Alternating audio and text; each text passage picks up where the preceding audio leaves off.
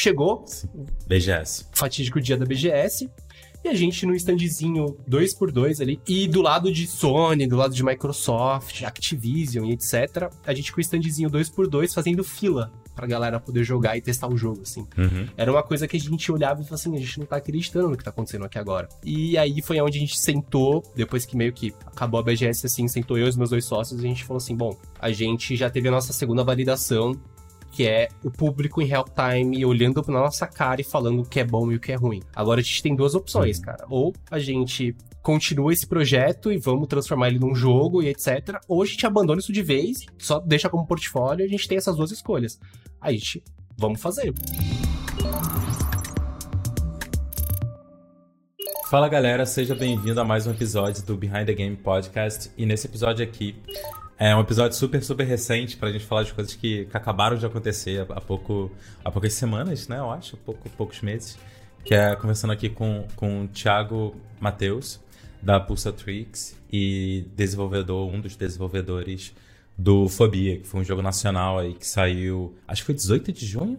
Não sei foi, se tô lembrando. Não, foi dia 28. 28. 28. Tá. Acertei o, acertei o 8 só. 28 de junho, então agora bem recente. A gente tá gravando agora dia 19 de julho. Então, Thiago, antes de mais nada, é, obrigado por ter topado participar. Tentei te pegar aí no final do furacão, assim. aquele, aquele, aquele intervalo onde que ainda tá tudo recente, então tem muita história para falar, mas já tá respirando e dormindo de novo, né? Então, é, então, é. cara, obrigado por ter topado aí o, o bate-papo. Tô, tô, animado, acho que vai ter muita coisa legal. Legal, eu que agradeço é, ter me convidado, ter aberto esse espaço aqui pra gente poder conversar. Acho sempre interessante a gente conversar sobre desenvolvimento de jogos no geral. Eu acho que passar a palavra do, do game dev é super interessante, até pra galera que tá entrando agora, para todo mundo que tá tentando entrar nesse Sim. meio agora. Então, acho que pode ser um papo bem legal e interessante. Maravilha. É, e, cara, em segundo te dá, te dá os parabéns, assim, né?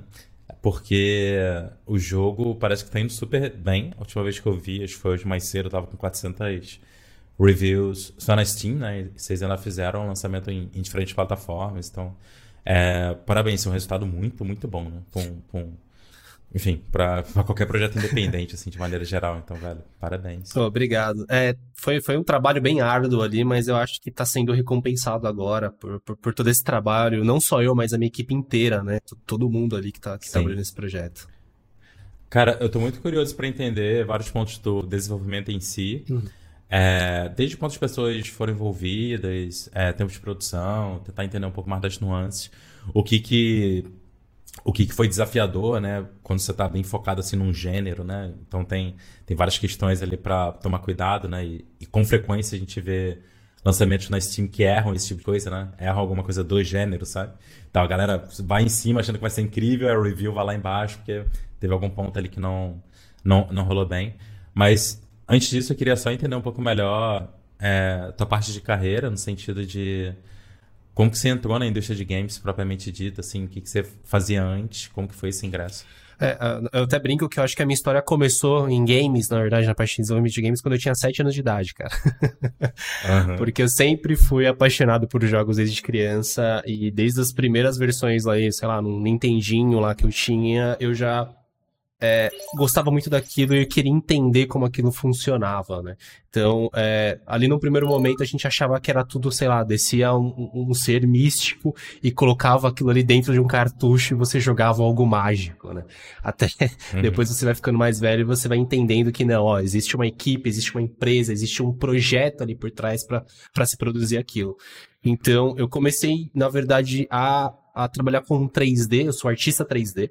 Eu comecei a estudar 3D com meus 13, 14 anos de idade. Então eu já estudava ali a, a parte de 3D. Com a intenção de games ou, era mais genérico? Eu acho que a intenção a de games, assim, sempre, sempre teve no fundo, assim, mas eu não, não era muito claro. É, quando foi me apresentado uhum. 3D, eu fiquei apaixonado pela parte de desenvolvimento de personagens, de objetos, uhum. de cenários, aquilo ali me atraiu de uma forma não tão focada em games, mas mais num, num geral, sabe? Então, eu fui apresentado, estudava ali numa escolinha de informática dessas de bairros, assim, e aí um professor falou assim, ó, oh, eu tô trabalhando aqui com Blender, que é um software bem utilizado, a galera que, que desenvolve aí uhum. é, conhece bastante. Ele me apresentou essa ferramenta e eu, ali eu comecei a ficar apaixonado por aquilo e comecei a estudar aquilo loucamente. Assim, é isso aqui que eu quero pra minha vida aqui pra frente. E eu comecei a desenvolver, uhum. é, é, é, comecei a estudar a parte de 3D, mas é óbvio que eu não entrei nesse mercado logo de cara. Eu passei por algumas áreas. Eu trabalhei em uma empresa de, de telecomunicações, como analista de, de, de de, de, telecom, né? Que é uma profissão específica que mexe uhum. com telefonia, né? Então, assim, eu trabalhei em algumas áreas enquanto eu continuava estudando o, em, é, nas minhas horas vagas, assim, ou a parte de, de desenvolvimento de, de, jogos e de 3D no geral, né? Eu sempre fui mais focado na parte de personagens, eu, tenho, eu sempre gostei mais de desenvolver personagens. Uhum. Então, comecei a estudar anatomia, comecei a estudar uma coisa e, e outra, conciliando com o meu trabalho ali na parte de análise, que era é, é, na parte de TI ali. Vou chamar de TI, que uhum. é mais uhum. fácil a galera entender. Na parte de TI. Uhum. É, até o momento que, assim, eu quis pular do barco de TI e falar assim, bom, vou começar a desenvolver jogos, vou começar a, a, investir na minha carreira de 3D. Na verdade, nem começou como jogos mesmo, começou como parte de 3D, então era modelador de objetos e de, e de personagens. É, comecei trabalhando para algumas empresas do Brasil, empresas pequenas, depois eu consegui montar um... Tipo, fazendo freela e tal? Só no freela, ou... passei a maior uhum. parte do, do meu desenvolvimento fazendo freelance. Então, assim, até montar minha empresa, eu fui freelancer. Do começo ao fim, assim, na parte de, de desenvolvimento de, de 3D, no caso, né? Então, comecei ali na parte de desenvolvimento fazendo objetos, pedaços de cenário, personagens, coisas menores. Consegui ali é, trabalhar numa empresa de realidade virtual, que era uma empresa italiana. E aí, ali onde eu fui meio que apresentado mais a questão do game, porque querendo ou não, realidade virtual tem toda a parte do game, você já precisa fazer modelos que são mais otimizados para poder rodar naquele ambiente. Então, assim, você tem toda a parte do, do real timing que a gente fala, né? Que uma coisa é você fazer a produção 3D para animação, que é, é um filme ou algo do tipo, e você tem a parte que é o real time, que é propriamente dito para game, para realidade virtual e, e, afins. É o primeiro, é o primeiro choque, assim, talvez, né? De, tipo, tu aprende um monte de técnica fantástica para o negócio ficar incrível, e aí tu vai trabalhar com real time e a galera fala, beleza, mas não roda. Não roda, tipo, exatamente. De, tá bonitão, assim, mas tira esses 2 milhões de polígono pra lá, assim, me dá alguma coisa que funciona, né? Muda, muda muito em termos de técnica, né? E... e, assim, posso dizer que esse trabalho ele me auxiliou muito na parte de, de literalmente ab abrir a cabeça no sentido de modelos low poly, de modelos preparados para engine, né? Preparados para real time. Então, é, após esse período ali trabalhando com essa empresa italiana, eu já pegando bastante experiência, acho que eu fiquei um ano e meio mais ou menos trabalhando só com essa empresa. Eu saí dessa empresa e fui para uma empresa é, finlandesa, nessa empresa finlandesa ali eu conheci os meus dois sócios. Até verdade eu conheci um dos sócios nessa empresa italiana um pouco antes, né? Mas meio que a gente meio que se encontrou ali nessa empresa finlandesa, né? Se encontrou no sentido de eles também estavam prestando serviço para lá? É Exatamente. Todos eles estavam prestando serviço é, para essa empresa finlandesa. E aí, na, na, nas minhas loucuras internas, eu queria começar a de novo explorar os ambientes do meu portfólio. Tipo, ah, quero começar a a desenvolver alguma coisa mais própria, mais autoral, que eu quero poder postar no meu portfólio. E, e eu acho que games, pelo tudo que por toda essa experiência que eu tô tendo aqui, tudo que eu tô estudando, eu acho que faz bastante sentido. Então, a uhum. ideia do começo era literalmente ser um escape room portfólio. No, a intenção no começo nunca foi ser um jogo, na verdade. Uhum. E, assim, começando então é, esse portfólio, eu senti a grande necessidade de. A parte artística, ok, eu sou um artista 3D, mas na hora que chegou na parte de programação ali, eu não, não consegui avançar, né? Eu não sou programador, uhum. acho que até hoje eu não sei programar nada, sou completamente da parte artística da coisa, toda a parte de cenário, etc. Uhum. E aí que eu foi que eu entrei em contato com o Marco através de um outro contato nessa empresa, e aí ele me, me deu umas dicas ali, né? Desse, do que eu poderia fazer na parte de programação. E aí, nessa primeira conversa, eu deixei uma pulguinha atrás da orelha dele. Ele falou assim: bom, estou fazendo um projeto de portfólio. É, uma outra pessoa está comigo também, o Fábio, ele, que, que, é o meu outro sócio, que é artista 3D também, ele estava para entrar no projeto. Uhum. E eu falei para ele: bom, somos dois artistas aqui, tem um animador também que já está para entrar e a gente quer fazer uma peça de portfólio. É isso, nada mais do que isso. E aí, no primeiro momento, ele deu aquela recusada, tipo, ah, não, agora não, tá, tô meio enrolado, tá. Uhum. Mas, ok, deu aquela primeira negativa, mas uma semana e meia depois ele entrou em contato de novo comigo. Falando que, ok, que ele participaria desse projeto, mas com uma condição que a gente refizesse tudo e imaginasse as ideias tudo do zero. Falei assim, cara, problema nenhum, até porque não tem nada montado, né? É só um, uma coisa bem básica, né? Uhum. E aí foi aonde a gente, aonde surgiu a primeira versão que ainda era uma peça de portfólio do Fobia.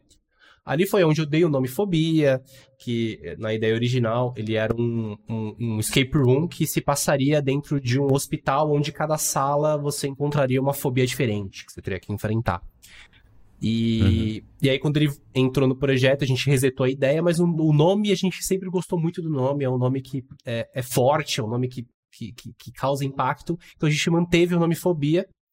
E a gente começou a adequar a história, a ideia. É, a gente trocou ali, não é mais um hospital, agora é um hotel, agora tem um enredo tal e etc. Era uma historinha um pouquinho mais básica. E ok, e aí foi onde a gente, onde a gente apresentou o nosso portfólio, é, inicialmente em alguns grupos é, de, de Real Engine, alguns grupos de Facebook mesmo na época, há quatro anos atrás, o Facebook estava muito em alta com essa. A decisão de Unreal tem a ver com o programador que entrou ou vocês já estavam com essa ideia de. É, na verdade. O portfólio sem Unreal? O portfólio era para ser em Unreal desde o tá. começo. É, porque a gente já trabalhava com Unreal Engine para essa empresa italiana que eu trabalhei, foi com uhum. Unreal Engine, pela empresa francesa. É, Entendi finlandesa que eu trabalhei também foi Unreal. Então, assim, todos. Todo o meu estudo foi em cima da Unreal Engine. Então, uhum. não tinha nem por que a gente trocar de engine, né? Acho que era o mais, sim, mais sim. comum. E aí, então, a gente começou, postou isso aí na, na nesses grupos aí do, do, do Facebook. Aí, e assim, incrivelmente, a galera começou a falar assim: bom, eu compraria esse jogo pô, esse jogo, isso aqui é legal, cara. Isso aqui dá para vocês não ser só uma peça de portfólio. O que, que vocês não pegam para uhum. desenvolver uhum. mesmo um jogo, né? E aí, no primeiro momento, a gente falou assim, cara, desenvolver um jogo não é fácil. A gente já sabia, a gente tinha experiência de outras empresas, a gente sabe o quão complexo é fazer um jogo. Mas ficou aquele arzinho de tipo. Tem alguma coisa aí. O que, que a gente fez? Falei assim, ah, então vamos fazer o seguinte aí. Já que essa galera dentro do. quiser questionar alguma coisa. Isso daí foi, isso daí foi em que ano? Início de 2018. Ah, ok. Início de 2018. Início Beleza. de 2018.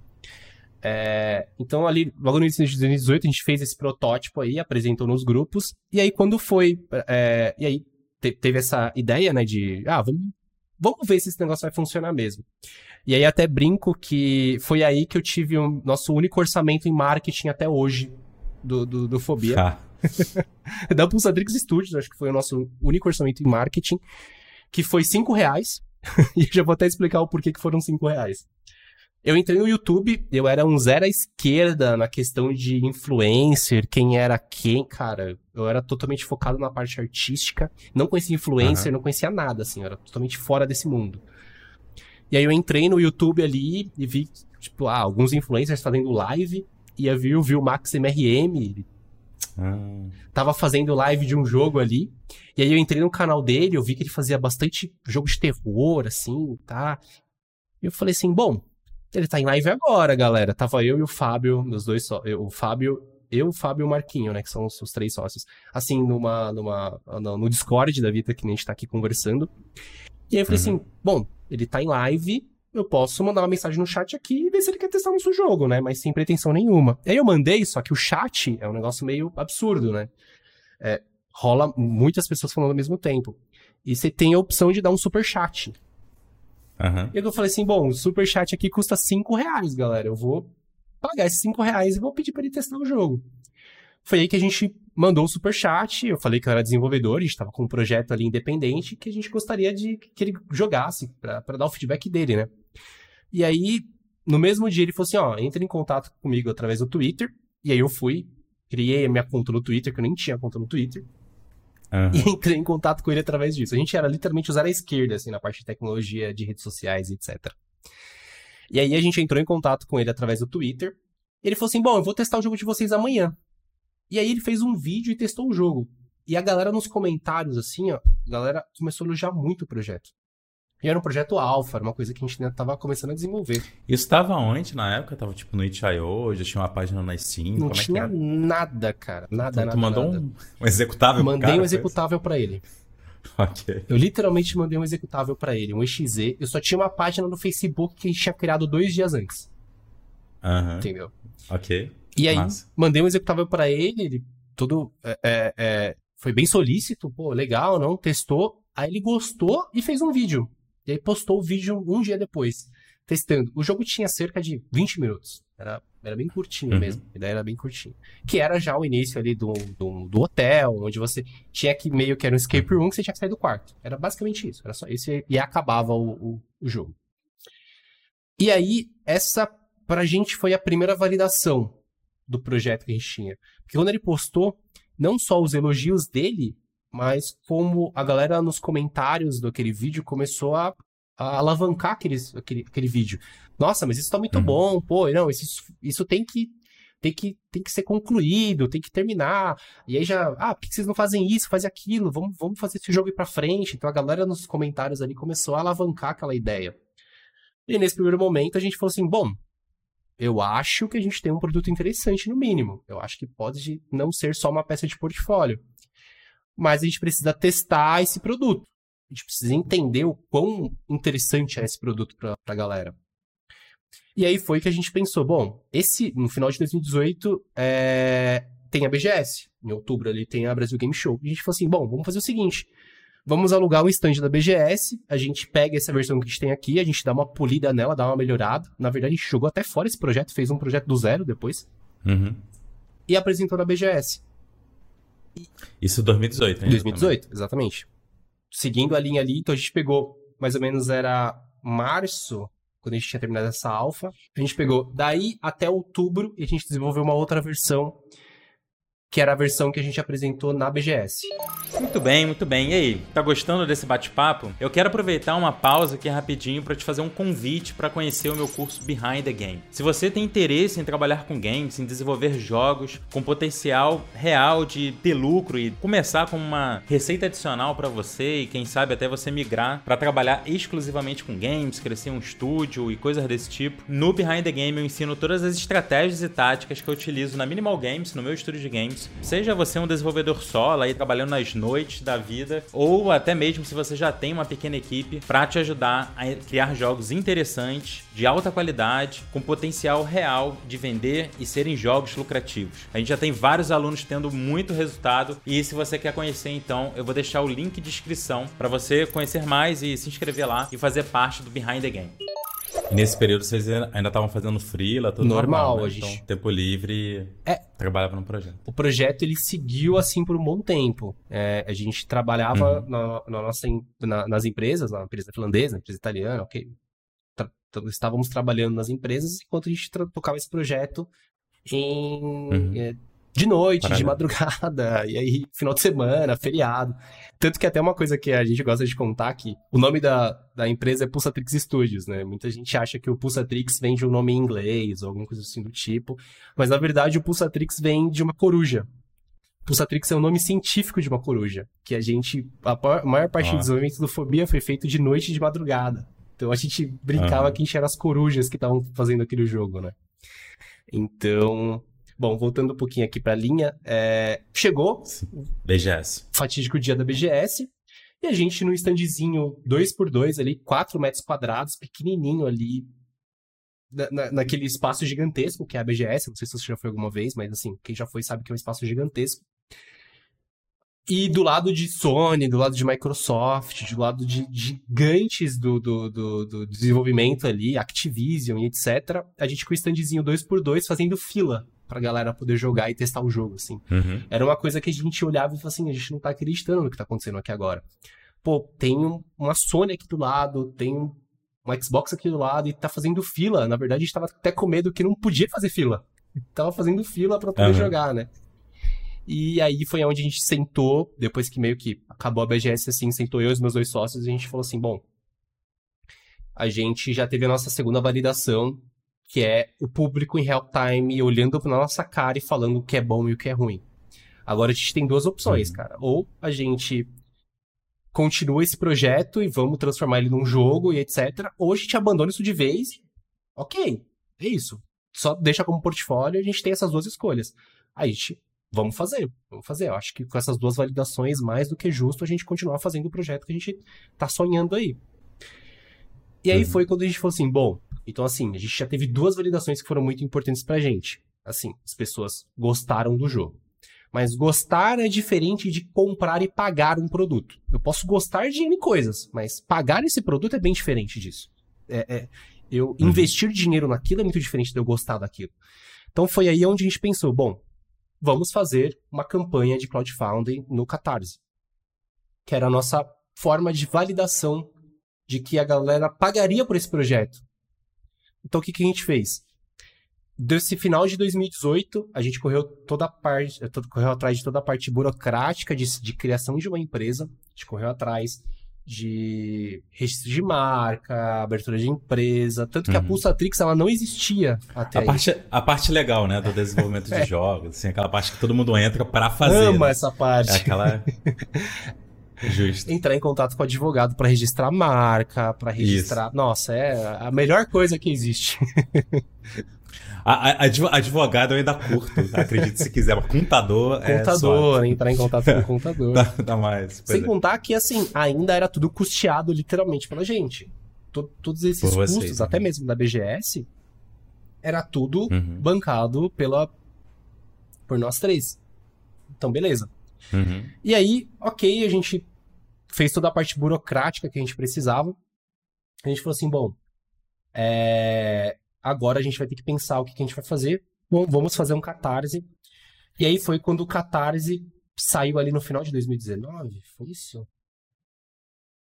Não lembro se o catarse foi em 2019 ou 2020. Foi tipo um ano depois da BGS? Foi, foi, assim. foi um ano depois da BGS. Acho que se não me engano foi isso mesmo. Eu sou um pouco ruim de datas, né? Mas foi, acho que basicamente foi isso mesmo. E nesse período vocês seguiam com Freela e faziam no tempo livre antes de ingressar, isso aqui. Aí a gente pegava Massa. esse. A gente pegou esse produto de novo que a gente entregou na, na, na BGS, a gente jogou fora e falou: vamos fazer novamente, agora de um jeito mais sério. Entendi. E a gente pensou, bom, vamos começar a analisar o mercado, como que funciona essa questão de crowdfunding, catarse, Kickstarter, etc. A gente viu que para a gente seria mais viável fazer um, um catarse mesmo aqui no Brasil, até porque a gente não é conhecido lá fora, a gente não era nem conhecido aqui no Brasil mesmo, né? Então, e aí a gente falou assim, bom, como pontapé inicial, é, vamos colocar 50 mil reais como a primeira meta do projeto. Então, ok. Uhum. Você já tinha uma noção naquela época de quanto dinheiro precisava para fazer o projeto? De fato? Já, a gente tinha uma boa noção de quanto precisava. A gente veio dessa área, né? Então a gente sabia quanto a galera ganhava, Sim. a gente sabia o quanto era custo. Óbvio que quando a gente começou a produção, é, a gente viu que existem gastos a mais ainda do que a gente já tinha. A gente já tinha se planejado muito bem e Sim. ainda existiam muitos gastos a mais ainda do que, do que aquilo que a gente tinha planejado. Então, uhum. inicialmente a gente fez um catarse, a gente fez uma versão de demonstração para o catarse, assim, pra gente poder vender o projeto no Catarse. A gente fez uma versão específica pra, uhum. Pra isso, é, que foi uma versão demo que a gente chamou. E aí, no Catarse, a gente colocou uma, uma meta inicial de 50 mil reais, mas no próprio Catarse a gente já tinha colocado algumas outras metas, falando que, ó, o jogo só vai sair realmente da forma que for necessário se a gente bater essas outras metas. Mas a gente colocou inicialmente uhum. 50 mil reais, que é, que é isso, que era para dar o nosso start, era para para a gente literalmente começar a desenvolver mais seriamente o projeto. Uma coisa que, que eu tô achando interessante, que é, que com certeza está se pagando agora, né, com o produto sendo bem aceito no mercado, etc., é o cuidado que vocês levaram, assim, é, em garantir que vocês estão fazendo o produto certo, né? É, então, é muito comum é, enfim, é uma coisa difícil de maneira geral, mas é muito comum. Todo desenvolvedor recebe o primeiro aceno, assim, do melhor amigo dele, falando que o jogo é legal. Ok, vou passar três anos agora fazendo isso, né? Tipo, não, calma aí, veja bem. E, e, e você comentou aí de vários tipos diferentes de análise, de testes de, sei lá, product market fit, né? De entendimento ali se é o tipo de produto é interessante para o mercado, né? Tanto com influência depois com lá na BGS, né, ao vivo com o consumidor final, né? E agora por último aí, como você comentou, fazendo um teste é, o quanto que a pessoa estaria disposta a colocar a mão na carteira, né? Porque elogiar é de graça. elogiar é de é... graça. então foi basicamente isso. A gente fez uma versão de demonstração para o Catarse, então a gente bolou toda a ideia de novo, de novo, é, na, naquele, naquele mesmo sistema de continuar trabalhando é, uhum. no, no, projeto no, nos períodos de, de tempo livre. Tempo livre. E ok, a gente passou esse ano inteiro. E aí chegou no Catarse. Quando a gente chegou no Catarse, a gente começou a fazer, assim, a primeira ou a segunda semana. Eu não lembro exatamente como, assim, cara, não tava, não tava indo. Uhum. a gente começou bem, bem, assim, a gente colocou 50 mil, acho que na primeira semana a gente pegou 7 mil, 8 mil, assim. E depois... Mas vocês chegaram a fazer alguma preparação, assim, para divulgar? Ou vocês foram a gente mais foi cru muito cru pra campanha. Apesar de ter tido algum nível okay. de preparação, mas a gente foi bem cru, assim, pra campanha. Tipo, óbvio que se a gente fosse fazer hoje, seria completamente diferente com a visão que a gente tem hoje. Seria bem diferente do que a gente que a gente fez. Mas é isso, a gente foi na cara e na coragem e vamos fazer. Tanto que, é, se, se, a gente olhar hoje a campanha do Catarse, a gente não fez nem a nossa apresentação, a gente nem se apresentou dentro do, do vídeo ali. Que é o mais comum, você se apresentar, ó, oh, eu sou o fulano de tal, tô fazendo o um projeto. para criar um pouco mais de credibilidade, né? E a gente não fez isso, a gente apresentou o trailer e falou, galera, o Catarse aí, apoia aí que a gente faz o jogo, entendeu? O botão tá aqui, paga aí. foi basicamente isso. A gente viu depois que isso foi muito errado. E a gente não faria dessa hum. forma de novo, né? Mas ok. E aí foi quando os influencers começaram a, a conhecer o projeto e começaram a apoiar. E aí um apoia aqui, um apoia ali. E aí começou a levantar, levantar, levantar. Faltando, acho que três semanas para acabar. Faltando três semanas para acabar, a gente tinha, acho que acima da metade. 26, acho que 27 ou 20, alguma coisa assim. E a gente tinha que bater 50. A gente já tava meio que falando, ah, vai bater isso aí, cara. Uhum. Bom, a gente não vai conseguir. Até quando foi que vários influencers, assim, começaram a fazer vídeo e começaram a pedir pra galera apoiar, que era um projeto nacional e isso e aquilo. E assim, nessa uma semana, assim, a gente passou a meta e a gente bateu no, é, 89 mil, assim, no final do projeto. Então, assim, a gente quase dobrou a meta uhum. inicial uhum. do, do, do projeto ali mesmo sem a galera nos conhecer, apenas acreditando na demo que foi jogada, no que eles estavam jogando, e a galera começou a acreditar naquele projeto e começou ali a apoiar até financeiramente esse projeto. Teve gente que doou, gente, pessoa física que doou acima de mil uhum. reais assim, pro projeto. Foi algo que a gente achou, tipo, absurdo, assim. Bem, bem legal. Muito bom. E ali foi que a gente sentou e falou assim: bom, agora não tem mais o que fazer. Agora a gente precisa fazer um jogo. Só que o valor que a gente conseguiu ainda não era um valor, necess... um valor é, é, necessário pra gente, suficiente pra gente poder suficiente. fazer esse jogo. Uhum. Aí foi aonde, por causa de todo esse barulho, de tudo que a gente tinha feito na internet, uma empresa, a, a, a Ectas, que é onde tem a Ectas e a Ectas VC, a Ectas VC, que é um fundo de Venture Capital, entrou em contato com a gente, por causa desse barulho que a gente fez. A gente conseguiu alcançar, furar várias bolhas por causa desse barulho. Uhum. E eles entraram em contato com a gente, perguntando se a gente não queria é, é investimento para continuar com o projeto. Então eles ofereceram uhum. investimento pra gente. Assim, pô, não, a gente achou a ideia de vocês legal. É, vocês têm um pitch? Vocês têm uma apresentação pra gente poder mostrar pros nossos investidores aqui? A gente falou assim, a gente não tem nada, a gente nem tinha, não sabia nem por onde ir. Uhum. A gente não tinha pensado nessa, nessa questão Isso ainda. foi logo depois do Catarse. Foi como eco do Catarse. Finalzinho do Catarse, exatamente. Assim, uhum. pouco, pouco tempo depois que terminou o Catarse. Uhum. E aí eles entraram em contato com a gente, a gente nem tinha recebido os valores do Catarse ainda, que uhum. tem um uhum. período ali ainda para poder receber. Aí eles entraram em contato com a gente e começaram a, a, conversar sobre. A gente passou acho que um ou dois meses ali conversando sobre o produto, a gente explicando. É, eles, é, a gente foi a primeira empresa investida do fundo inteiro que é relacionada a games. Então, assim, é uma coisa nova até mesmo para eles. Então eles tiveram que entender uhum. todos os pontos, os prós, os contras. E assim, a gente conseguiu fechar e eles financiaram o resto do, do, do, do projeto. Então eles financiaram ali a parte que faltava para a gente poder fazer o, o, o, produto da forma que a gente queria. Então assim, é... mas tudo isso por causa do Catarse e do barulho que a gente conseguiu fazer dentro do Catarse. Então, a ideia lá atrás, na verdade, era fazer, tipo, sei lá, dois ou três catarses e ir arrecadando conforme fosse necessário o desenvolvimento. Mas aí, já que eles chegaram, já oferecendo a grana que a gente precisava, então a gente topou e falou assim, ah, vamos desenvolver. E foi aí que todo mundo abandonou uhum. o trabalho e a gente começou a desenvolver é, é, a Pulsatrix como uma empresa mesmo, todo mundo trabalhando full time. Aí é onde a equipe é, bateu oito pessoas e durante o desenvolvimento foi crescer um pouco, depois diminui. É, a partir de desenvolvimento de jogos ele vai. É isso que eu ia te perguntar. Como é que, como é que foi assim em termos de equipe de maneira geral, né? Porque pelo que eu entendi, foram três pessoas por é, quase dois anos, talvez, de maneira intermitente ali, no tempo que sobrava, enfim. Nesse período que vocês estavam de exploração de maneira geral do que vocês estavam fazendo, é, tentando validar no mercado até que ponto valeria a pena, de fato, investir mais tempo, é, dinheiro, energia num, num, projeto maior e tal. E a partir desse momento aí que, que, que teve a grana é, para cobrir o desenvolvimento, qual que era a expectativa inicial? Vocês é, devem, ter, devem ter feito parte do pitch, né? Ah, sei lá, em 18 meses a gente vai entregar isso, vai ter tantas pessoas e tal. Como que foi essa expectativa inicial? É, e, e, como que foi, assim, o meio do caminho, no sentido de a quantidade de surpresas que teve no ciclo de uhum. produção, né? Algumas dessas pessoas, eles entraram um pouco antes, é, antes mesmo da gente monetizar o projeto. É, o que que acontece? Uhum. É, um animador que começou com a gente quase no começo, ele já trabalhava com a gente também desde o começo, e assim, sempre foi no acredito na ideia e vambora. É, então, algumas uhum. pessoas entraram mesmo antes de a gente monetizar essa ideia, antes da gente começar a, a produzir. Então, o nosso sound designer, uhum. que é o Julian, para mim, pô, ele foi uma das pessoas mais importantes assim, dentro do projeto, que ele chegou literalmente, fez uma.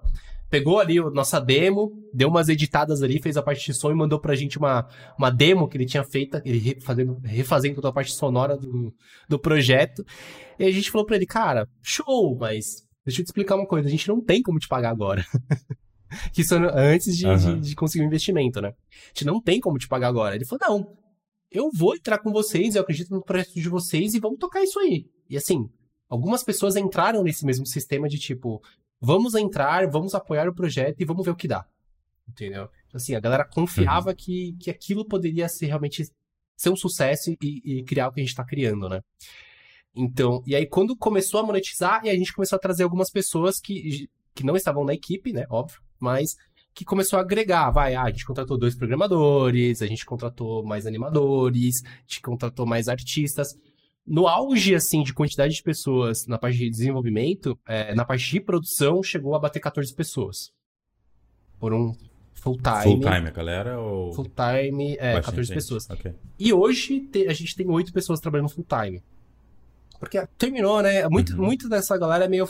Meio não, né? É freelance, como eu, como eu era, né? Então, faz um pedaço do uhum. projeto ali que falta. Ah, preciso que você faça um personagem, preciso que você faça um, uma animação específica, um rigging, etc. Então ela faz esse pedaço ali como, como freelancer, entrega e acabou, é isso. Então, mas fixo hoje na empresa a gente tem oito pessoas. Eu, eu sou os três sócios, mais uhum. cinco pessoas. Massa.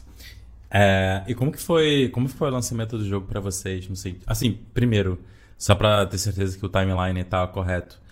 É, foi quanto tempo de desenvolvimento no total? Foi dois anos e meio é, por aí? Assim, se a gente contar o tempo da ideia. Esse, essa a, parte full time. Ah, full time full... foi um ano e meio. E, e, quando vocês fizeram o lançamento agora, vocês chegaram a fazer um lançamento multiplataforma, né? Porque eu acho que já saiu para console, Sim, é, saiu ao mesmo tempo. Saiu, saiu para quais plataformas? Para onde que tá, onde que tá o jogo? Saiu para PS4, para PS5, saiu para Xbox One, Xbox Series X e S e PC. Só não saiu para Switch tá, até agora. Massa. e essa e essa parte foi vocês que internalizaram também ou vocês tiveram uma equipe externa trabalhando nos portings e assim por é, diante? É, o porting a gente contratou uma equipe é, externa. Na verdade, foi feito por duas pessoas, basicamente, que, que é essa equipe, né? Uhum que, que é um outro estúdio que é chamado Void, que é conhecido aqui também no Brasil. Eles, já, eles produzem jogos, eles fazem é, é, portabilidades para outras empresas, então a gente fechou com eles a portabilidade, mas não foi 100% portabilidade deles, a gente fez uma co-portabilidade. Então a gente auxiliava e eles uhum. iam lá e faziam a parte um pouquinho mais específica. Saquei, massa. E como que foi para vocês a experiência? Foi o primeiro jogo de vocês, jogo próprio, né? Como é que foi a experiência, tanto a ansiedade pré-lançamento, né? Porque é uma coisa que existia há quatro anos, né? Na, como, como ideia, como conceito. É, é uma faculdade inteira, né? É bastante Foram tempo. quatro anos e meio. E aí, e aí, aí chega naquele momento derradeiro, né? De tipo, cara, ou, ou vai dar em alguma coisa e vai ser muito legal, ou não vai dar em nada. E eu acho que que é comum assim nesse final de ciclo, né? Você, ou, não sei se para você foi assim, mas é, para mim muitas vezes é quando conheço outras pessoas que passam por algo similar, é que não existe mais um meio termo, né? Tu acha que vai tudo ser incrível ou tu acha que tudo vai ser uma bosta.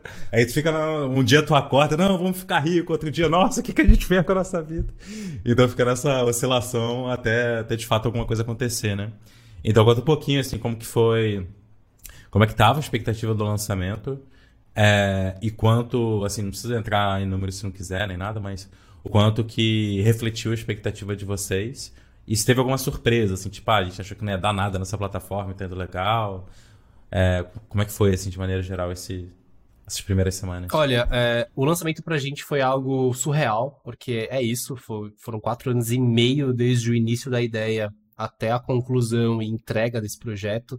E a gente tinha muito essa, exatamente como você falou, a gente ou vai dar muito certo ou vai dar muito errado. E a gente tava, tava com isso. Uhum. Apesar da gente é, quem desenvolve, é, quando você tem ali, por exemplo, a gente fechou com uma publisher, essa publisher tem o QA interno dela, tem o QA externo dela. E assim, até mesmo nessa parte de QA, eles já geram algumas notas de, de como que o jogo tá performando, se a galera tá gostando, se a galera não tá gostando. Mesmo com essas notas assim, você ainda fica meio, cara, mas e o grande público? Uma coisa é você testar 200 pessoas, outra coisa é você testar, tipo, 20 mil, 30 mil, sabe? Então, meio que a gente uhum. ainda tinha aquele, oh, vai dar muito certo, vai dar muito errado, vai dar muito certo, vai dar muito errado. E na hora que a gente literalmente apertou o botão verde, né, que não foi nem a gente, foi a própria publisher que foi lá e apertou o botão verde, a gente falou assim, bom, é agora, é tudo ou nada, vamos ver o que acontece.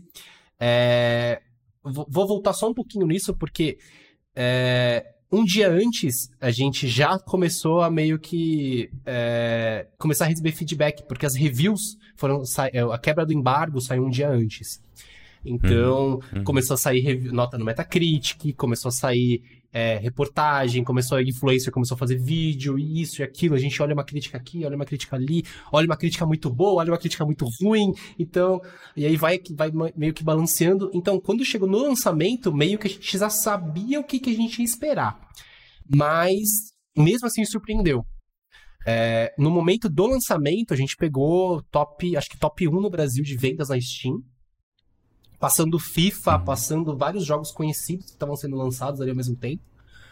E do mundo, se uhum. eu não me uhum. engano, a gente chegou em 20 e poucos, assim. Então, assim, a gente conseguiu chegar num patamar, assim, muito alto que a gente não imaginava.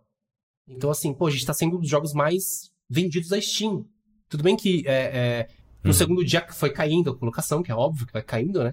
Mas isso não, uhum. não é comum de acontecer de você já, já sair, já começar a sair já jogando bem alto. Então, isso pra gente foi um impacto muito positivo. Foi assim, pô, o jogo tá performando bem.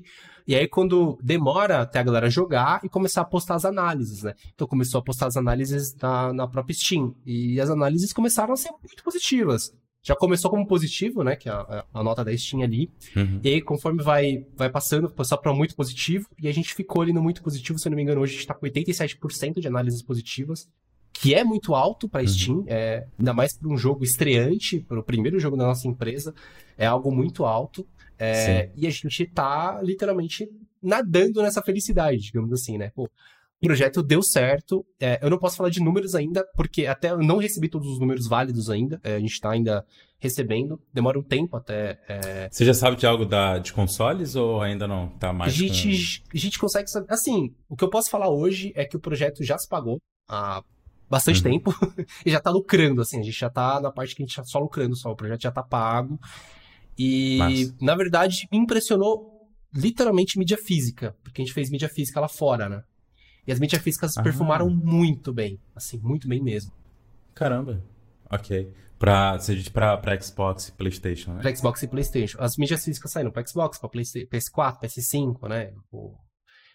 Assim, como a nossa publisher ela é americana, é, eles não trouxeram ainda pro Brasil, né? Porque toda aquela uhum. burocracia que a gente já conhece de lançar a mídia física aqui, custo, uhum. né? várias questões. Mas teve, teve algo específico, assim, que você acha que ajudou a mídia física a ser boa, no sentido de. Teve algum tipo de caixa especial, qualquer coisa, né? tipo uma temática bem forte? Ou Ou não é algo que vocês pararam. Assim, ou não teve nada especial, era só a versão física? Não, e, não. E vocês vão descobrir depois por que, que foi bem. É, na verdade foi até. Uh, foi literalmente só o jogo mesmo, não teve nada de especial. E Entendi. isso até a própria publisher falou assim: ó, isso aqui tá muito acima do que a gente tá esperando. Assim, é... então a gente performou de uma forma muito positiva, mais do que a, a nossa publisher estava é, é, esperando ali né, do, do projeto. Uhum. Então, assim, é, eu considero que o Fobia já foi um grande sucesso, assim, já tá e tá performando da forma que a gente sonhou que, tal, que performaria, né? Massa. Fantástico, cara. E, e, como que tá? Você comentou que ainda estão com oito pessoas é, no estúdio e tal. Como que é, até pro pessoal entender, né? Tipo, com certeza alguém que tá ouvindo pensou, ah, mas o jogo não lançou, tem oito, gente, oito pessoas fazendo o quê, né? Uhum. Então, o que que, o que que tá fazendo parte dessa, desse momento de pós-lançamento em termos de produção e tudo mais?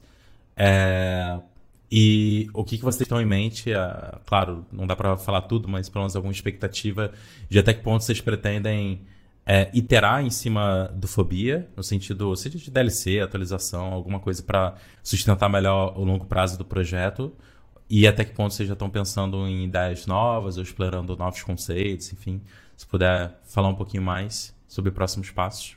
Bom, é, hoje tem oito pessoas trabalhando, na verdade, até para explicar para a galera, assim que você lança um jogo, o trabalho não termina.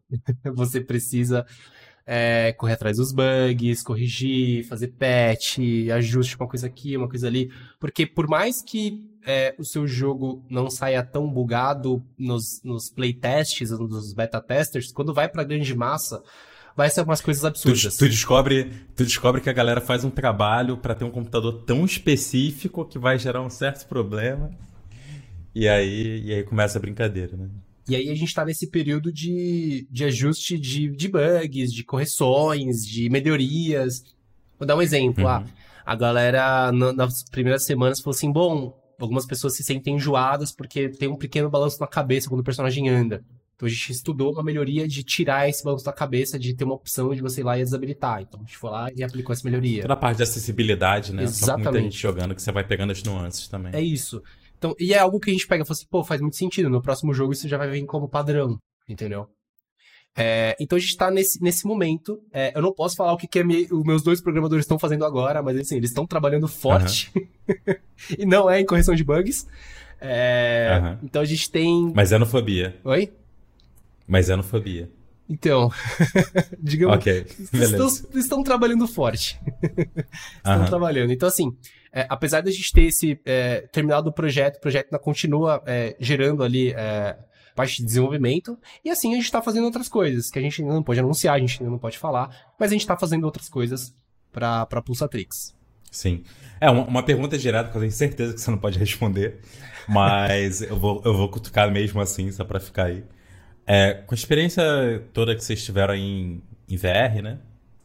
Com o jogo de terror, né?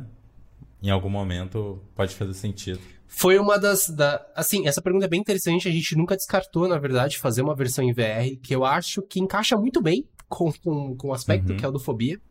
Que ele não é focado tanto em ação, ele é mais em exploração e resolução de puzzles. Então eu acho que a gente consegue fazer um meio termo e o VR consegue performar muito bem. Só que o VR é, é um pouquinho mais complicado de fazer, então depende de um desenvolvimento um pouco mais acirrado, um pouco mais forte em cima disso. Sim. Porque sim. literalmente você tem que refazer todo o sistema de interação do jogo. Então, uhum. basicamente eu tenho que fazer. Tu diz a parte de UX, assim, de maneira geral, né? De geral, interação, é, interação, tanto uhum. o usuário com, com, com o UI, quanto o usuário com o cenário, quanto qualquer coisa. Então eu uhum. preciso refazer e e, e fazer de uma forma que funcione melhor na, no, realidade virtual. Então, assim, a gente não descarta essa possibilidade, essa possibilidade ainda existe e é bem forte. Não, não posso confirmar que a gente vai lançar, mas que está dentro do nosso Tá, tá, o interesse existe. Tá, é, tá no nosso interesse ali. E aí, o que, que você tá achando aí desse bate-papo? Bom, se você tá por aqui, eu vou assumir que você tem interesse em desenvolver jogos e talvez até ganhar uma receita com eles, talvez no seu tempo livre, ser uma fonte de renda adicional, que nem foi para mim lá atrás, assim, desde 2011, se eu não me engano. E agora, já com estúdio de games, com, com várias pessoas trabalhando, fazendo jogos grandes. Com isso tudo, né, com essa experiência que eu acumulei nesse tempo, eu decidi criar um curso chamado Behind the Game e eu queria te convidar agora para conhecê-lo. Então no Behind the Game eu compartilho todas as estratégias e táticas que eu utilizo no meu estúdio de games para criar jogos de qualidade dentro do prazo, né, dentro do orçamento ali que a gente tem de tempo e dinheiro e que são jogos lucrativos que vendem bem e os jogadores gostam. Então, se você tem interesse em aprender sobre isso, seja você um desenvolvedor sozinho trabalhando duas horas por noite ou até mesmo se você já tem uma equipe e trabalha com isso full time, eu vou deixar o link na descrição para você conhecer o curso Behind the Game, se inscrever e espero ver você lá. Agora vamos voltar para o nosso bate-papo. Cara, fantástico, assim, muito, muito legal entender um pouco da, de como foi o desenvolvimento, um pouco da história de maneira geral. E eu queria, pra gente. É, queria voltar num ponto que foi o que eu trouxe lá no começo, que é uma coisa que sempre é difícil quando você foca muito forte num, num gênero, né? É, porque tem, tem jogo que meio que pega um pouco de cada público, né? Que tem. E, e pega mais na superfície, né? De certos gêneros. E, e tem alguns gêneros específicos que eu acho que tem uma galera muito. Eu compro tudo que aparece que é bom, né? Tem, tem aquela galera é, fervorosa, digamos assim, né? E eu não, eu não sou esse tipo de jogador de jogo mais para terror, horror, enfim. Mas eu sempre tive a impressão, por ser usuário da Steam e tá lá todo dia, uhum. De que esse público é muito forte na Steam e ele é bem verbal, digamos assim, né? Ele, ele tem opiniões fortes sobre o que gosta e que não gosta e assim por diante. Então, como que, como que foi isso para vocês? É, basicamente, você contou um pouco no começo, principalmente, de como que vocês estavam tentando buscar validações do projeto, né? Mas se você puder citar algumas situações ou, ou alguma coisa que vocês acham especificamente que, que não era óbvio, mas vocês acertaram, no sentido de conseguir não só é, criar hype para o jogo, mas quando o jogo lançar, contemplar essa hype, né? Ou seja, a galera achou que ia ser foda e é foda, uhum. né? Porque essa, esse, essa conexão é nem sem. É, enfim, uhum. se tu acompanhar lançamento de jogo e tal, você vê que não é óbvio, né? uhum. né? Vira e mexe tem, tem jogo que flopa, né? Todo mundo acha que vai ser incrível e, hum, mas veja bem, tem isso daqui que não conectou, né? Como que foi isso para vocês, assim, de maneira geral? E se teve algumas decisões que você hoje você pensa, puta, a ter acertado isso foi fundamental, sabe? É, acho que desde o começo a gente pensou em jogos de terror, mesmo sabendo que jogos de terror, horror e afins, eles são um público muito mais reduzido. É, a uhum. gente já sabia disso, e mesmo já com esse público mais reduzido, a gente fez um, um jogo de, de, de de, de terror ali, um survival horror, mais focado ainda na exploração e mais focado ainda nos puzzles, que a gente sabia que ainda, dentro daquele nicho, é mais específico ainda. Limitar mais. Uhum. Então, a gente desde o começo sabia que o Fobia ele não era um jogo para todo mundo. A gente sabia que a gente ia atingir aquela pequena parcela de, de público ali que é fã desse tipo de jogo que gosta. Esse é o grande ponto, né? Se, se não é um jogo para todo mundo, ele tem que agradar muito a, a, pouca galera, porque senão ferrou, né? Senão não tem projeto, né? Exatamente. Então, o que, que a gente fez? A gente pegou aquele produto e falou assim: bom, a gente vai fazer um jogo que ele vai é, homenagear os, os grandes jogos é, dos anos 90 ali, do começo dos anos, dos anos 2000 ali, que foi a série Resident Evil, Fatal Frame e assim por diante, só que trazendo tudo isso para uma gameplay um pouco mais nova, um pouco mais fácil de você jogar. Então, a gente uhum. sempre teve essa ideia de fazer um backtracking, de fazer puzzles, de fazer esse, esse sistema de labirinto dentro do jogo ali, onde você vai liberando algumas coisas e vai descobrindo novos caminhos, vai criando novos caminhos de acordo com os itens que você tem. E a gente sabia que isso é uma comunidade muito forte, que gosta muito disso, mas a gente sabe que é uma parcela pequena. Dentro do terror, que já é uma parcela pequena, assim, a gente foi meio que é, é, é, uhum. encaixando. E óbvio que a gente fura algumas bolhas em alguns momentos e vai chegar a gente que vai falar assim, vai jogar e falar assim, cara, não, eu gosto do Resident Evil de agora, que é uma coisa mais focada na ação, que é um negócio mais tiroteio, que é isso e aquilo. E ok, tudo bem, a gente sabe disso. A gente sabe que o Fobia ele não é um jogo que vai agradar a, a, a, a, a galera que. Ele não vai agradar a galera que não curte esse estilo de jogo. Literalmente isso. O Fabiano é um jogo de exploração. O, o, personagem ele é um jornalista, então é exploração e resolução de puzzles. O, o maior foco do jogo é exatamente isso. Você descobrir o que está acontecendo. Então é uma coisa muito mais jornalística, uma coisa muito mais de você ir lá e fazer do que você sair atirando em monstros, entendeu? Uhum. Então, é... a gente sabia disso, a gente sabia dos riscos que isso poderia trazer, e mesmo assim a gente falou assim, bom, vamos fazer. Vamos, vamos, vamos tentar agradar essa parcela aqui. e vamos fazer esse jogo da melhor forma possível. Tanto que a gente, o, mais, o que a gente mais foi elogiado foi justamente isso, o sistema de backtracking e os puzzles. Ela falou assim, ah, os puzzles são legais, a gente são envolventes, isso e aquilo, o sistema de progressão é legal, e beleza. Então, a gente mirou um público específico e a gente lutou para chegar naquele público específico. Maravilha, cara, perfeito. E, velho, parabéns demais, assim, tipo, é muito legal ver cada vez mais a gente vendo o projeto é, brasileiro conseguindo bastante, bastante destaque, né, de maneira geral e, e buscando é, e conseguindo alcançar públicos globais de maneira geral, né? É, um tempo atrás, tipo, uns anos atrás, cinco, seis, sei lá, é, com frequência a gente ouvia a público geral, né, comunidade gamer no Brasil, é, dar uma torcida de torcida de cara para jogo brasileiro e agora eu acho que a gente está cada vez mais no momento de caramba, esse jogo é brasileiro, nem sabia, né? Então eu acho que isso daí é um é um, é um marco assim interessante, né? E com certeza o teu tá nessa nessa camada, não sei se tu ouviu esse comentário em algum momento, mas com certeza está nessa camada de, cara, isso aqui é nível global e calhou de ser brasileiro. Então pode ter, pode ser que muita gente conheceu pelo jogo ser brasileiro, né? Mas é, e algumas pode ter comprado para apoiar e tal. Mas com certeza não foi só por isso, entendeu? Né? Tipo, não é aquele uhum. jogo que, ah, não, projeto legal, vamos apoiar. Não, tipo, esse jogo tá foda, quero jogar, assim. Brasileiro, melhor ainda, tipo, mais legal ainda, né? Gera uma conexão maior, né? Mas, mas é muito legal, assim, parabéns por tudo que vocês conseguiram. É muito legal ver que valeu a pena, né? Tipo, foi bastante tempo, né? Isso é sempre um, um grande dilema de maneira geral, né? No, quando a gente está no meio do caminho, né? Uma coisa que que eu acho massa quando a galera compartilha, e, você contou várias das coisas aí, é justamente as dificuldades no meio do caminho, né? Porque no meio, cara, é tudo muito. Tu, tu, não faz ideia, assim, de que se vai dar alguma coisa ou, ou, se não, né? Depois, quando você conta a história completa, né? Que é um pouco do que a gente está fazendo aqui. E eu tô fazendo esse comentário justamente pra galera tentar cortar um pouco esse viés, né? de, uhum. de toda a história linda, conectada e, e tal, né? Tipo, é, é, normal quando a gente pensa para trás, as coisas estão conectadas, mas porque a gente chegou no fim, né? No meio do uhum. caminho é tipo, cacete, cara, o que, que vai acontecer? é... É, a gente não tinha ideia nenhuma. pois é. E, e, muito legal, assim, ter, ter, chegado até aqui. Parabéns demais, cara. Uh, eu tenho só uma última pergunta.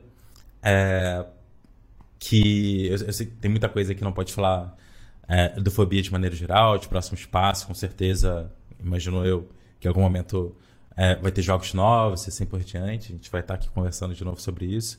Mas, assim, dado tudo que você, tudo que você passou e tudo que vocês passaram enquanto estúdio, é, que vocês fizeram uma coisa que é bem difícil, né, de maneira geral, de ter um produto, é, ter um primeiro produto é, já com o corpo que tem, passando por várias etapas do desenvolvimento de jogos, né, etapas não tô nem falando de produção, né? Mas tô falando de é, buscar validação de mercado, vocês participaram de financiamento coletivo, é, relacionamento com influencer, relacionamento com mídia e com, com publisher, montar equipe, expandir equipe, enxugar equipe. Então, passou por muita coisa, né? Então, certamente foi muito aprendizado. Pra galera que tá lá no começo, sabe? Tipo, finge que tem alguém agora ouvindo isso aqui 11 da noite e era a pessoa que você era lá três anos atrás, né? Tô fazendo um projeto aqui no meu tempo livre, tem outro emprego, às vezes dá em games, às vezes não. É, o que, que você acha, assim, é, ou que você faria diferente? Tipo, agora eu sei que teria sido melhor ter feito assim, né? Mas sei porque eu passei pelas coisas, né? É, ou que você teria feito diferente, ou que você consegue identificar hoje que, velho, ter feito isso foi o que plantou a semente para dar certo agora, né? Com a ideia de, sei lá, se tem outro Thiago ali ouvindo, né? Como a gente faz essa jornada de quatro anos, talvez virar três, entendeu? Tem algum ponto assim que você encontra, você consegue pensar como marcante? Olha, eu acho que o que eu poderia falar é, para minha pessoa há três anos, há quatro anos atrás e meio é, é, é literalmente não desiste. Se você tem um projeto, se você tem é, é algo que você sonha e quer ir atrás, mesmo que você coloque isso nas suas horas vagas, que você. Assim, você vai literalmente dar o sangue por aquilo. Mas eu acho que se você não faz esse tipo de coisa, ainda mais aqui no Brasil, onde a gente não tem incentivo de nenhum lugar, a gente está fazendo literalmente por nós, é, você, as suas chances de crescer pode ser pouca. E eu não tô falando que você fazendo isso vai dar certo. É, que é isso, existem vários fatores que, que vão poder é, é, aprovar ou não aprovar esse projeto para dar certo no uhum. futuro.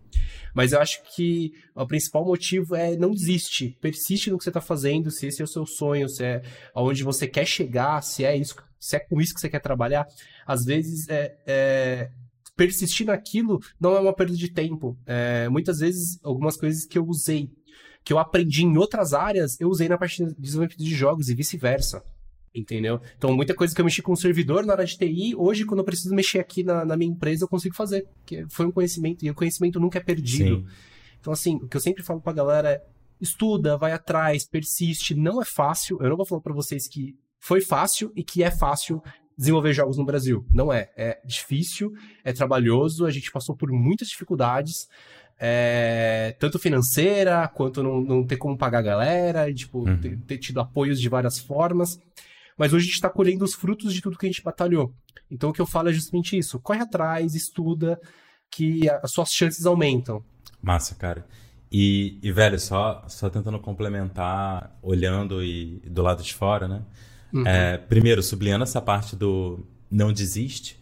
E aí, só para trazer uma outra, uma outra visão, né? Tipo, existe um, um mundo um, um, mundo paralelo aí no, no, multiverso onde que antes do Catar você falou ah quer saber? Não vai dar em nada né? Uhum. e, e, a história começou igual e aí talvez é, teriam várias desculpas né de por que, que, não deu certo né? A gente cria histórias pra gente mesmo sobre por que que por que, que é, era para ser diferente e a culpa é do mundo não nossa né? Tudo tá errado enfim. Só que aí tô, tô indo na direção do que você disse de persista, né? De, uhum. de continuar seguindo e tal. Que esse é um ponto, um ponto bem, bem real, assim, que eu noto muito, tanto vida pessoal quanto é, conversando com outras pessoas, que é diferente dar errado de não ter dado tempo de dar certo, sabe? Exatamente. Que eu acho que é um pouco do que você comentou, né? Às vezes a gente cria um imaginário de como que é o, o, dar certo, né? E acha, sei lá, não, é fechar com uma grande publisher e tudo resolver, né? Aí recebe o não da grande, da grande publisher para por ali, né? Não, tipo, cara, tem várias formas, né? É, Mas a gente precisa continuar no jogo, né? Pra, a gente recebeu não da Konami, cara. Da, não, do Konami não, a gente recebeu não de várias outras empresas, assim. Tinha negociações uh -huh. até com a Konami da vida, né? Óbvio. Uh -huh. Mas, assim, acontece, cara. Assim, no não, a gente já tem, né? Massa.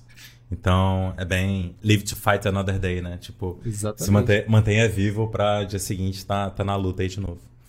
Então, Thiago, valeu demais pela, pela dica. Tenho certeza que a galera que tá ouvindo é, tanto gostou de ouvir um pouco mais da história, quanto talvez tenha feito refletir um pouquinho aí para fazer pequenos ajustes, ajustes no, no caminho, né? Que é um pouco do que a gente tenta fazer aqui. E, velho, parabéns, todo o sucesso do mundo aí para vocês. Espero que o que hoje é a grande história de sucesso do estúdio, né? Esse lançamento e tal, seja a menor em breve, que tenha coisas mais é, bem maiores à frente, assim. E sucesso aí para vocês, brother. Obrigado. Pô, obrigado, na verdade, até por, por, por me trazer aqui para gente ter essa conversa. Eu acho, que nem eu falei no começo, eu acho super importante a gente conversar sobre isso, porque é, é muito do que você falou. Quando a galera pega o final da história, ela entende o que aconteceu e como foi para chegar até lá.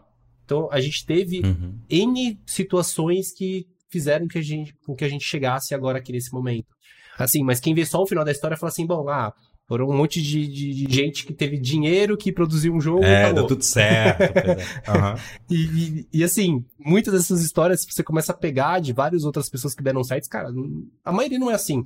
Começa de projetos pequenos que vão crescendo e vão indo, vão indo, vão indo. Uhum. E não vou dizer que também é, é, errado você já começar de cima e já produzir uma coisa boa também. Assim, não existe o certo e errado. Acho que existe o fazer.